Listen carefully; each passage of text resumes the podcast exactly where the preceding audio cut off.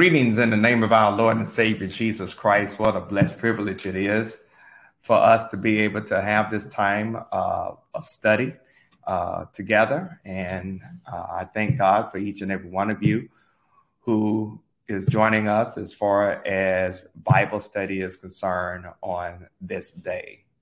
It is January the 27th, and we want to look at Galatians chapter 2 verses 1 through 10. Galatians chapter 2, verses 1 through 10. And uh, before we get started, I'm going to ask if we could, let's have a word of prayer as we uh, sense and seek what it is that the Lord would want for us to gather and glean as far as this time is concerned.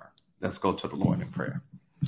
God, we come to you right now. We thank you for the wonderful and awesome opportunity to study your word, to learn more of you. God, we pray right now that you, the master teacher, uh, will come and teach us your precepts. Let your word be a lamp unto our feet and a light unto our pathway, so that ultimately you can uh, help us to become more like Christ. Uh, God, open our hearts uh, to appreciate, our minds to understand, our ears to hear, and our soul to apply. It's in Jesus' name we pray. Amen. I see many of you all as far as uh, coming into the chat, and I want to thank God for those of us who, those that are joining us. Um, I see uh, uh, Sister Truesdale and uh, Brother Mines and Brother Amos. Uh, thank you all for joining, as well as others who may be joining us as far as this platform is concerned. Galatians chapter 2 is a very interesting text that I want to unpack, and we're going to look at verses 1 through 10. And this is the Apostle Paul really talking about his um, authority as an apostle and how that authority was established. I see you, Sister Judy. Thank you for joining us, and Sister Doris. God bless you. God bless you. We appreciate uh, you chiming in as far as the chat is concerned. So, Galatians chapter 2, verses 1 through 10. Let's uh, look at uh, unpacking this with what I would consider to be the intentionality that God would have for us to.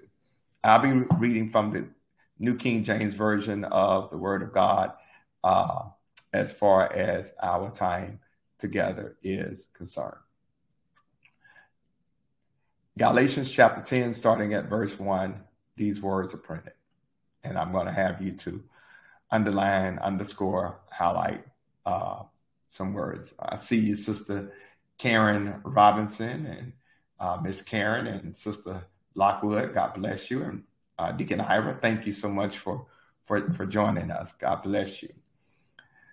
Galatians chapter 2, starting at um, verse 1. This is Paul writing to the church at Galatia.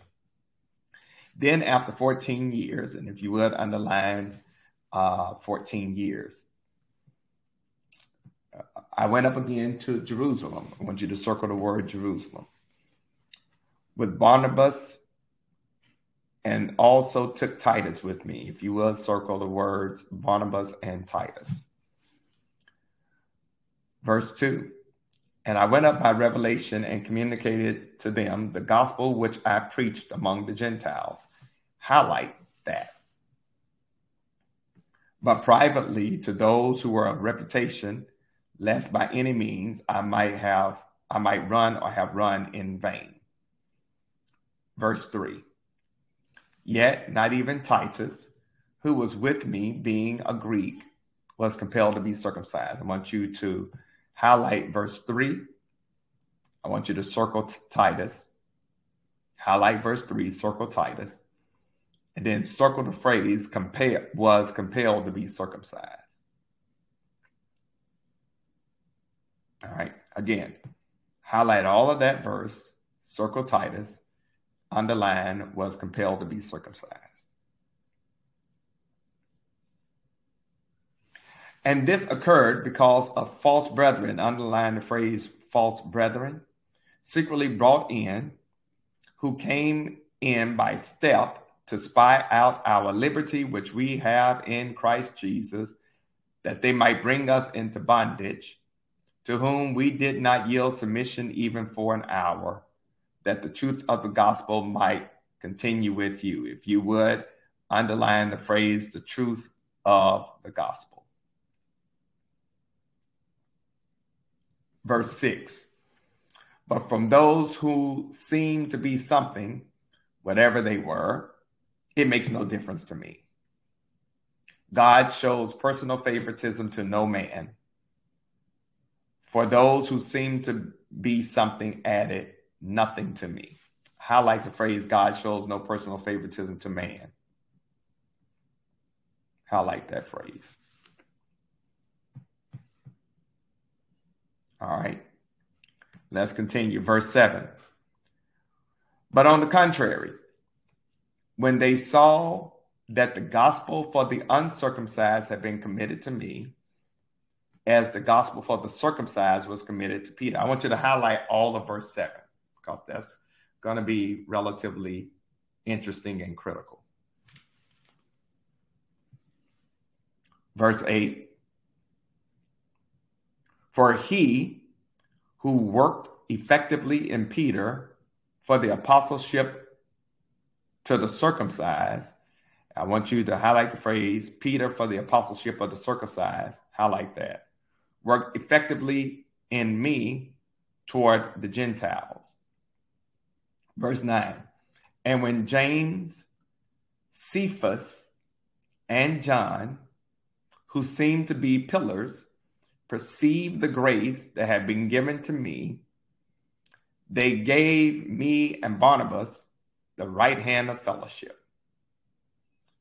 that we should go to the Gentiles and they to the circumcised. All right. In verse 9, underline James, Cephas, and John. In some Bibles, it may read James, Peter, and John. Okay. Cephas is Peter also. Okay. And then I want you to highlight the phrase who seem to be pillars perceive the grace that have been given to me. Highlight that phrase. And then I want you to underline the words, the right hand of fellowship. Verse 10 They desired only that we should remember the poor, the very thing which I also was eager to do. Highlight verse 10.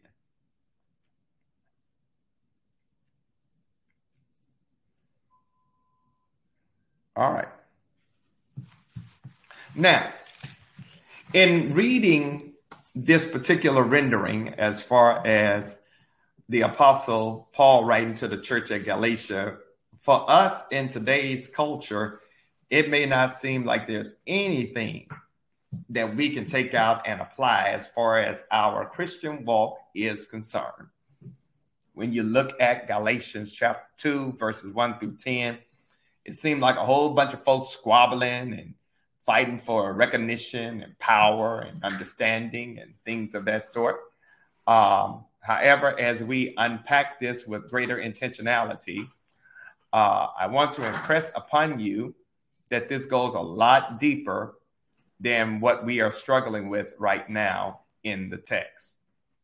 This particular text, it is my hope and prayer, will give you the capacity to understand what it is that God would have for you to do, so that ultimately, when we look at this, you will be able to appreciate the aspect of doctrine, of what it means to be an apostle, what it means to understand and appreciate good teaching versus bad teaching.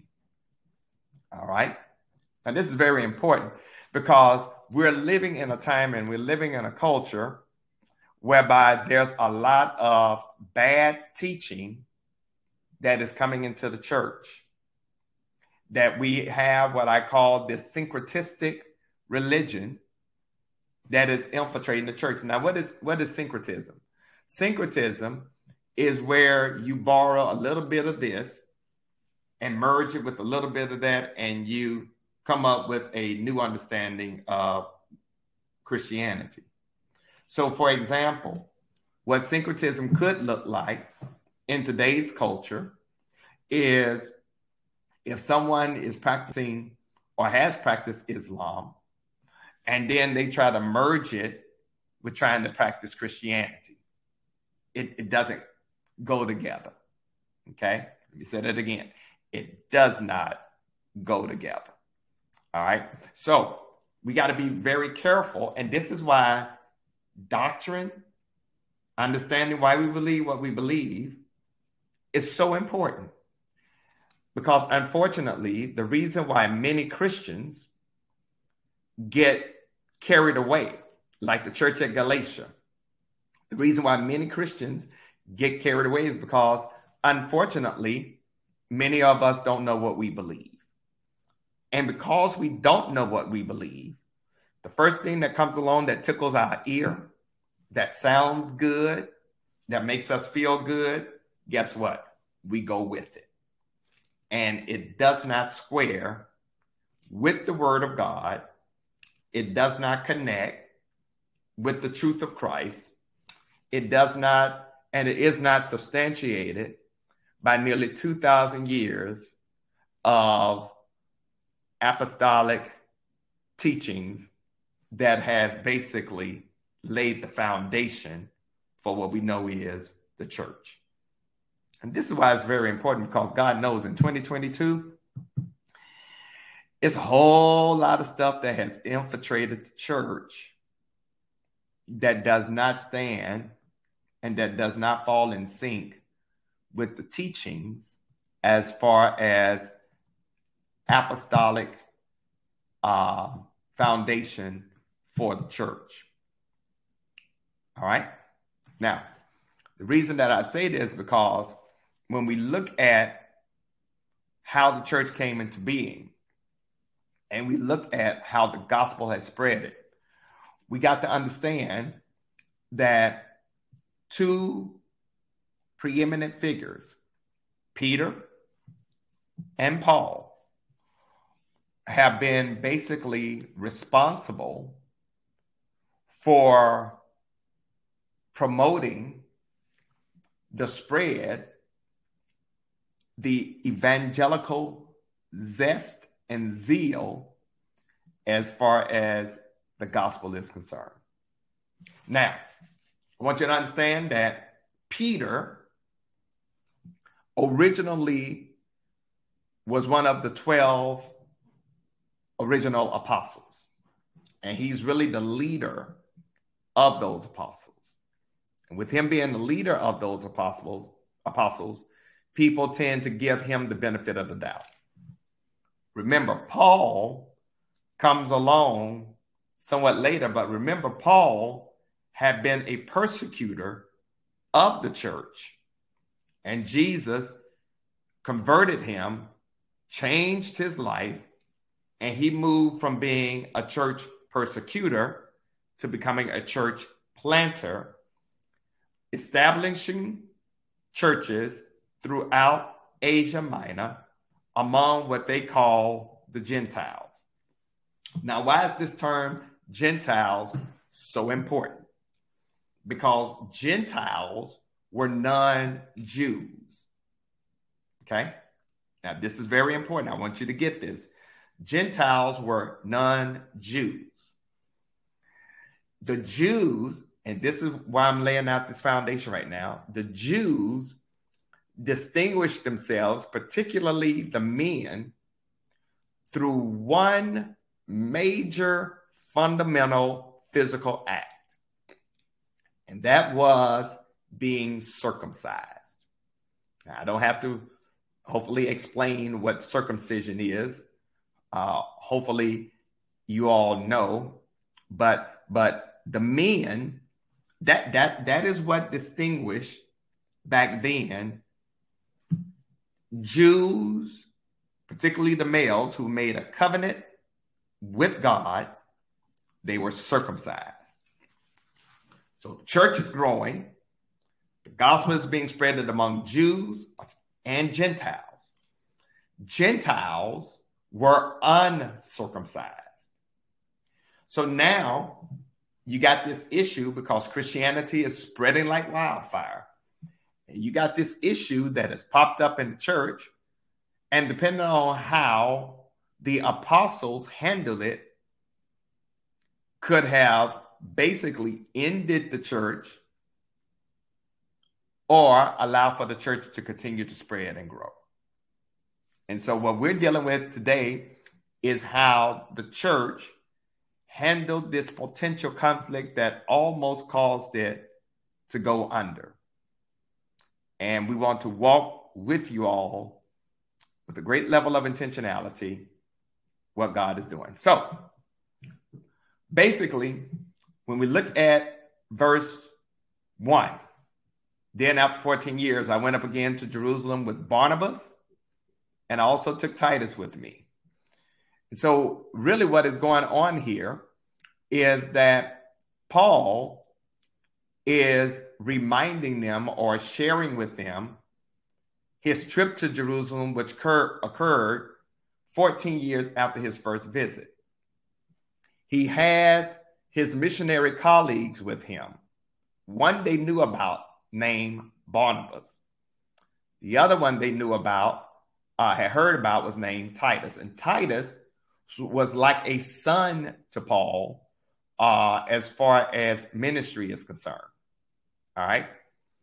Uh, now, one thing that I want to impress upon you all is that what Paul is doing with the church at Galatia is trying to establish his authority to help pull the believers from Galatia back from the brink so that they could get their doctrine, their beliefs right.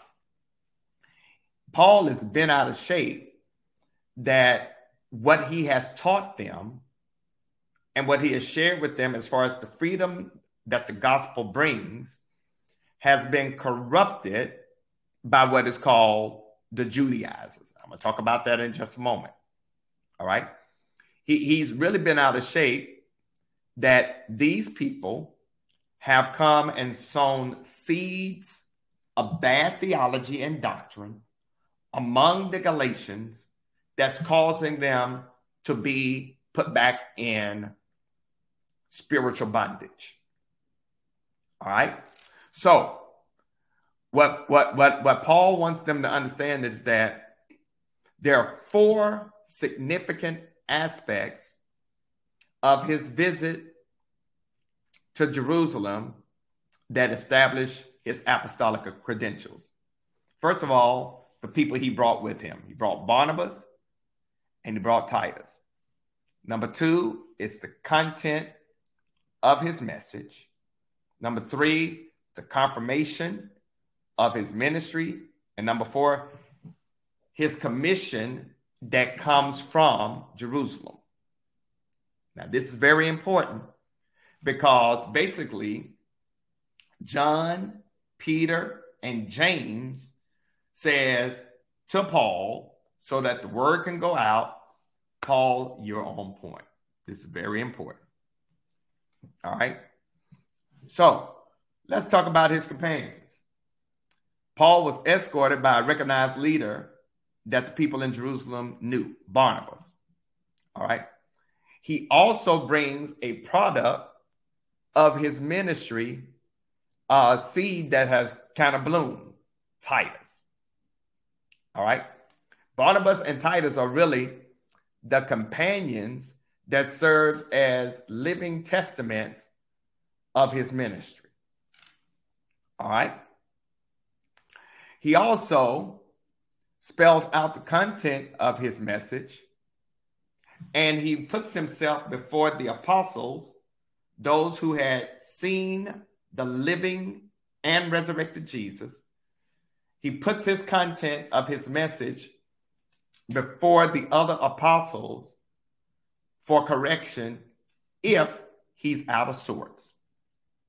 Now he is interacting though with Peter, James, and John as peers. All right. Preaching the same unique message but to a different crowd. His confirmation. After they heard the gospel that Paul was preaching, the, the apostles recognized it to be the same gospel they were preaching.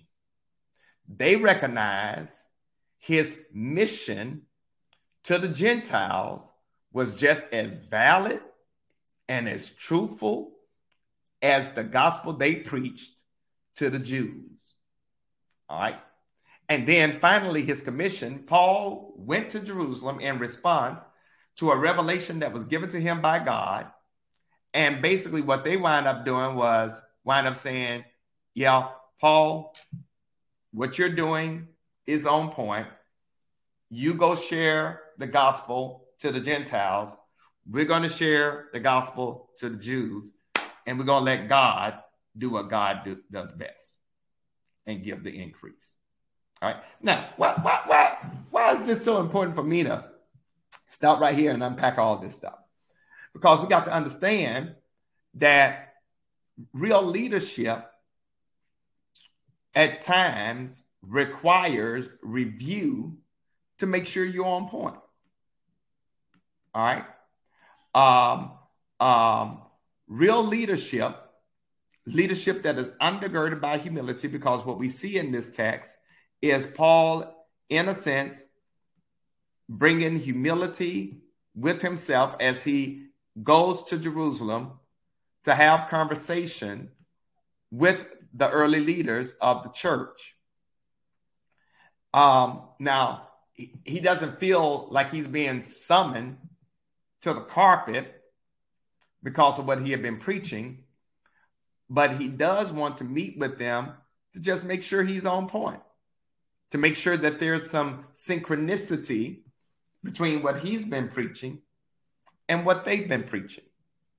All right. Now, I think that is very important. I think that is very important for us to understand that as Paul is walking this conversation with the apostles, that he is making sure that God is going to get the glory because ultimately what he has been doing and what they've been doing is one and the same. Watch this to do two different groups. Let me say it again. Same message, to two different groups. Let me say this again. Same message to two different groups. All right. Now, here is where we basically start to get to the crux of the matter. Because in verse 2, he says, I went to Jerusalem really by revelation and communicated to them the gospel that I've been preaching among the Gentiles but privately to those who were of reputation, lest by any means I might run or have run in vain. What Paul is saying in verse 2 is I've gone to those that I believe to be in charge at the church of Jerusalem. I share with them the gospel I've been sharing with the Gentiles. Uh, I did this in private because I didn't want to do it in a public display lest somebody says something out of kilter that makes it seem like I don't know what I'm talking about or make it seem like I am running my race in vain. All right. Now, this is very important because I want you to understand that as we unpack this and as we move with this, um, what he is doing is letting us know that I have brought myself to be tested. Watch this by the apostles to make sure that everything is in line, to make sure everything is in sync. This is why, particularly in today's culture, when it comes to the ordination of ministers, um, uh, the ordination of ministers, particularly the ordination of ministers to to to greater ministry that that they are tested and that they have been tried because you don't want people to leave from under you preaching or teaching a gospel that is contrary to the gospel of Jesus Christ. And unfortunately, um, uh, that has happened in a whole lot of churches across the width and, and breadth of this land. All right, let me continue to press on because it gets better. So here, here is here is um, Paul uh, unpacking what he's been sharing, and here is the crux of the matter. The issue is: should Jewish Christians be connected and accept Gentile Christians without requiring that they be circumcised. Okay? This, this is the crux of the matter. Should Jewish Christians accept Gentile Christians without requiring them to be circumcised? Because the issue was the Judaizers, these false teachers, were saying that in order to be a Christian, that you had to be circumcised. In other words, in order to be a Christian, there is a work requirement that you be circumcised. All right? Because for the Jews, circumcision was a sign that you were committed to God that you were part of the covenant nation, that you were part of the chosen people. So some Judaizers looked at Christianity as really being this new offshoot from Judaism, but they wanted to make the same requirements that Judaism had. You got to be circumcised in order to be a Christian. Now, can you imagine that you got grown men who hear the gospel of Jesus Christ, come to the gospel of Jesus Christ, come to Jesus with a saving faith in that gospel, believe that God raised Jesus from the dead, want to commit their hearts, their lives, their time to the service of the kingdom of God. And then they be told, hey, if you really want to do this, you got to be circumcised. Now, I don't know about you all, but that would have been, uh, for quite a few brothers, a no. Y'all can have that. Uh, you, you can keep that. All right. So this is what Paul is really driving home because in verse 3 he says, Yet not even Titus, who was with me, being a Greek, was compelled to be circumcised. All right. Now it becomes apparent at that moment why Paul had Titus to roll with him. All right. Because Titus really becomes the test case. Paul knew that both Jews and Gentiles came to God through faith in Jesus Christ without any distinction and really that should be the same case today. You and I come to God through Jesus Christ by a saving faith in Jesus. All right. Back then, it wasn't based on circumcision. Thank God today it ain't based on circumcision. So, really, what Paul is driving home is you are saved by faith in Jesus Christ because of grace, not anything else. Baptism doesn't save you. Coming to church doesn't save you. Working in ministry doesn't save you. Doing mission doesn't save you. Paying tithes and offerings does not save you. Being circumcised does not save you. None of that stuff saves you. You are saved by placing your faith in the resurrected, crucified, and resurrected Christ who died for your sins on a hill called Calvary, believing God raised him from the dead. That is how salvation takes place. You're not saved based on anything else. All right. And let me be honest. Um, what Paul was dealing with was not easy because the Judaizers really were bringing pressure to bear on having Titus being circumcised.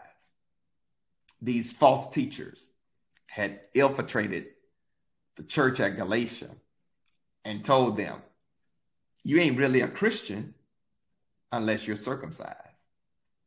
You're not really a Christian unless you adhere to the customs taught by Moses. You can't be saved. And I want you to put in your notes or go back and read sometime Acts 15, uh, verse 1, that says, Unless you are circumcised according to the customs of Moses, you can't be saved. That's what the false teachers were sharing. And this is why you got to know why you believe what you believe.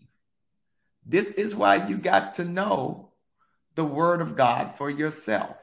Let's look at verse 4. He says, And this occurred because of false brethren, these Judaizers, secretly brought in, who came in by stealth to spy out our liberty, which we have in Christ Jesus, that they might bring us into bondage, to whom we did not yield submission for an hour, that the gospel of the truth might be continued with you. Now, let me really break this down. So, what is these false teachers coming to do? First of all, they came to spy. They came to spy. They came to spy on the freedom that they had in Christ Jesus.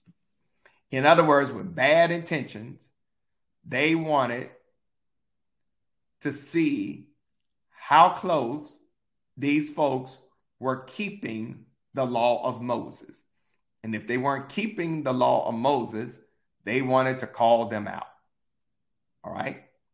Now, as we move and as we unpack this in a very intentional way, Paul was saying in so many words, I want to make sure I'm on track. I got these false teachers coming in sowing seeds of discord, trying to put us back into spiritual bondage. All right. Secondly, they wanted to make Christians slaves. They wanted to bring the believers back into bondage to the law, rules, and ceremonies. Now, imagine if they had imposed circumcision on Titus, um, if they had their way, because the truth of the gospel is at stake, to impose circumcision on Titus would be to deny that salvation is by faith alone and to affirm that in addition to salvation, there must be obedience to the law for you to be accepted by God. So, so in other words, you ain't saved just by faith. You're saved by faith plus. But thank God that we are saved by faith alone as a sign of grace to our lives. And Paul basically said in verse 5, I know what they're saying, but I'm telling you what I'm preaching, and I'm not deviating from, from it for a moment. Okay?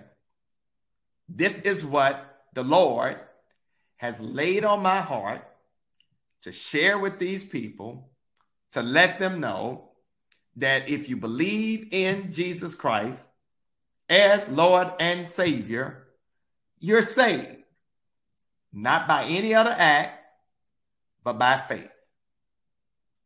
Right? And basically, that's the same thing we got to help people to understand today. We can't deviate from the truth of the gospel. And this is why, my brothers and sisters, it's so important for us to know why we believe what we believe. This is why Sunday school is important. This is why Bible study is important. This is why reading the Bible for yourself is important. This is why wrestling with the text and, and trying to understand the biblical text within its context is so important. Because basically, now let me tell you what will happen. Someone will take Galatians 2, verse 6. Watch this. where it says, But those who seem to be something, whatever they were, it makes no difference to me. God shows personal favoritism to no man. For those who seem to be something added nothing to me. Here, here, here. Folks would take verse 6, and God shows no favoritism toward man, and really preach about God showing no favoritism to anyone. And, and, and the way they would frame it is that God shows no favoritism, da da da da da. They would go on these long tangents of basically saying, you know, God is no respecter of person, da da da da da, but not understanding the context in which Paul makes this statement. Paul is making this statement that God shows no favoritism toward the Jew because they are circumcised or toward the Gentile because they're not. That's the context in which this phrase is framed. But unfortunately, a whole lot of folks will take that and what? Preach it out of context. They would take that and preach it out of context. Now, I'm trying to slow walk this because it's very important for us to understand how God, through Jesus Christ, is flowing with this. And one thing that I really want to impress upon us is that Paul wants to make it clear that both his gospel and his apostolic authority came from God because God showed no partiality between the Jewish Christians and the Greek Christians and between the recognized apostles or anybody else. In other words, he was saying the apostles did not correct Paul's message or try to add anything to it. In other words, they accepted Paul as an equal. And they basically said that the message that he preached to the Gentile is the pure gospel. All right. But when we look at verse 7, verse 7 says, But to the contrary, when they saw the gospel for the uncircumcised had been committed to me, as the gospel for the circumcised was committed to Peter, for he worked effectively in Peter's apostleship to the circumcised and worked effectively in me to the Gentiles. And when James and John and Cephas, who seemed to be pillars, perceived the grace that had been given to me, they gave me and Barnabas the right hand of fellowship that we should go to the Gentiles and they go to the circumcised. Now, I got to take my time to slow walk this with you all so that you all can understand and appreciate what, what, what Paul is writing.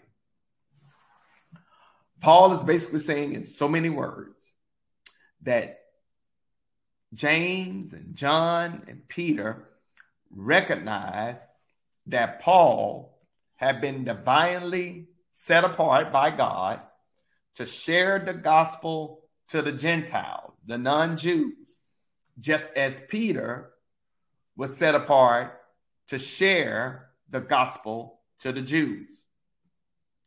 And I got to drive this home because of that, that messed up the Judaizers. When James, John, and Peter said, Listen, Paul, you good, man. That messed up the Judaizers. Their affirmation of Paul messed up the Judaizers.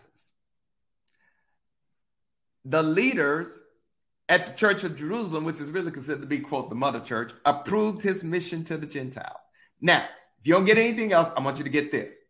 Peter and Paul did not preach two different gospels. All right? They did not preach two different gospels. They preached the same gospel to two different groups. All right? One gospel being preached to two distinct groups of people Jews and Gentiles. The reason the apostles concluded that Paul's commission was equal to Peter was the fact that God gave success to both of them as they preached. All right. In other words, when Peter preached the gospel, people got saved. When Paul preached the gospel, people got saved. When Peter preached the gospel, people wanted to get baptized and become part of the church. When Paul got the gospel, same thing happened. All right. Okay. So someone says, uh, Brother Amos uh, asked why they didn't give Titus the right hand of fellowship because Titus basically two things. Number one, Titus was not a leader in the church at that time. And number two, he was a Gentile. And so you still got this Jew Gentile issue going on, Brother. So that's a great question. Peter, and Paul, and Barnabas were leaders as far as that was concerned. Titus was a son in ministry. All right. So they gave Paul, they gave Paul and Barnabas the right hand of fellowship because originally Barnabas was sent out with Paul to go and evangelize the Gentiles. All right. So, again, this agreement or the right hand of fellowship, which serves as a perfect segue, the right hand of fellowship was really a sign of affirmation and a sign of trust and a sign of endorsement that the division of labor was going to be shared with Peter, James, and John, focusing on sharing the gospel with the Jews. Barnabas and Paul will be sharing the gospel with the Gentiles. All right. So that's why um, that that was shared. But that's a great question that you raised, Brother Amos, uh, because really Titus was not, quote, one of the leaders as far as the early church was concerned. To wrap up in verse 10, and I'm going to share with you all why, why they said this. Verse 10 they desired that we should remember the poor and that uh, the very thing which I was also eager to do. Now, let me unpack this as far as um, what they were dropping on them. Because this request from the Jewish leaders that Paul would remember the poor, which he affirmed to do, the gospel of Jesus Christ is always trying to change, here it is, the circumstance of those that are oppressed.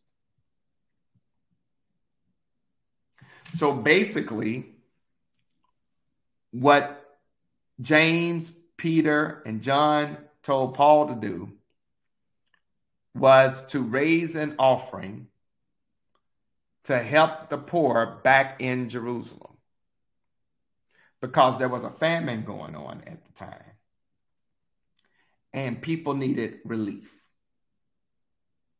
All right. They were experiencing economic distress because people need relief. So they told Paul, listen, we affirm you, but when you go back to your various churches where you're sharing this gospel, don't forget about those that are back in Jerusalem who are struggling and who are poor because of this human suffering that's going on due to the famine. And this is what wound up happening. That because they remembered the poor um, back in Jerusalem, it promoted unity and love and fellowship among the believers and helped them to um, understand that is one church made up of different people and we all need each other. And Paul said, Listen, I'm so eager, so, so want to do this, and I, I will flow with you all. So basically, what Paul is has experienced in Galatians chapter 2, verse 1 through 10 is affirmation of his apostolic authority. He has also experienced um, assertion that the gospel he is preaching is on point. He is also promoting fellowship with the churches, uh, church in Jerusalem, and the churches that he's establishing. But even more importantly, he has basically defeated the false teachers, the Judaizers, because of the affirmation that has been shown by Peter, James, and John from the church at Jerusalem. Now, what now? What what does all that have to do with us today? very simply, and I close.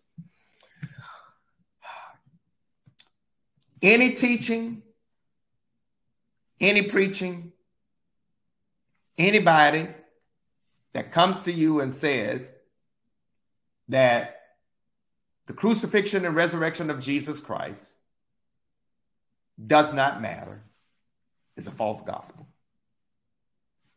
Anybody comes to you and says that in order for you to be saved, uh, you got to do not only confess faith in Jesus Christ as Lord and Savior and believe that God raised from the dead, uh, uh, but if you want to be saved, you got to be circumcised or do some other act.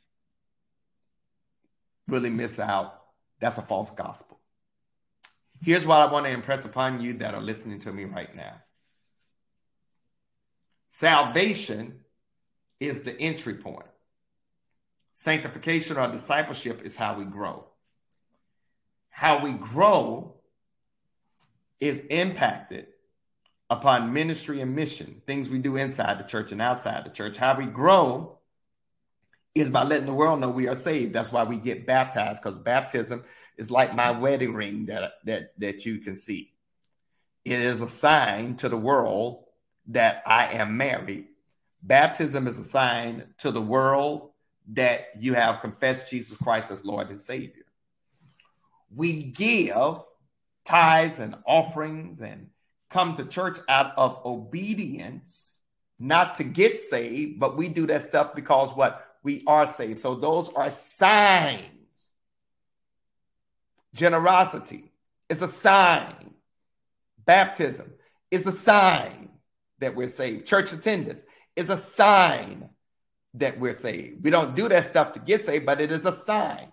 Now, circumcision is not a sign that of, of, of salvation. Circumcision back then was a sign of covenant for the nation of Israel. Now, there is spiritual circumcision that we experience. Okay? That the Lord, watch this, circumcises our hearts, peels back the dead skin spiritually of our hearts so that a new heart can come forth where we love God, love our brothers and sisters, and love ourselves to the place where authentic transformation, liberation, and redemption comes in full bloom. So that's our lesson for today. Um, before I close out, are there any questions or comments as far as the chat is concerned? Any questions or comments as far as the chat is concerned? Any questions or comments? All right. If not, as we prepare to close out, again, um, I, I want to impress upon you that when it comes to generosity, we don't do that to get saved. We don't do that to to uh, uh, establish salvation. We do it because we are saved. And I want to uh, impress upon you right now that as we prepare to leave, that you can um, give if you so desire. Several ways you can give here at uh, St. Paul. The first one is by mailing check or money order to the church at 1401 Allen Street or dropping off cash check or money order here at the church. Um, call the church office first and make sure someone is here to receive your offering at 704 334 5309. Another way you can give is through Church Life or ACS through our church website. You can give in that manner. And then you can give through the app called Givelify. And if you don't have that app on your smart device, download it, connect to your favorite credit card, and in three clicks, you can give. So if you feel led to give right now, we invite you to do that. Um, but understand, you don't give trying to get salvation. You don't show generosity trying to get salvation. You do that because you're saved and and because the Lord has laid it upon your heart to do so. And so I pray that you, if you feel led, to do that right now. Um, if there's not anything else, let's close out in prayer. God, we come and we thank you for this wonderful opportunity to study your word. Thank you, God, that Faith alone, because of your grace, is more than sufficient to connect us with you. Help us to grow in our walk with you each and every day. Thank you, God, for these women and men who have joined us for Bible study. We pray right now, God, that we uh, become a little bit better and grow in the grace and knowledge of Jesus Christ. It's in his name we pray. Amen. Listen, may God bless you. May heaven smile upon you.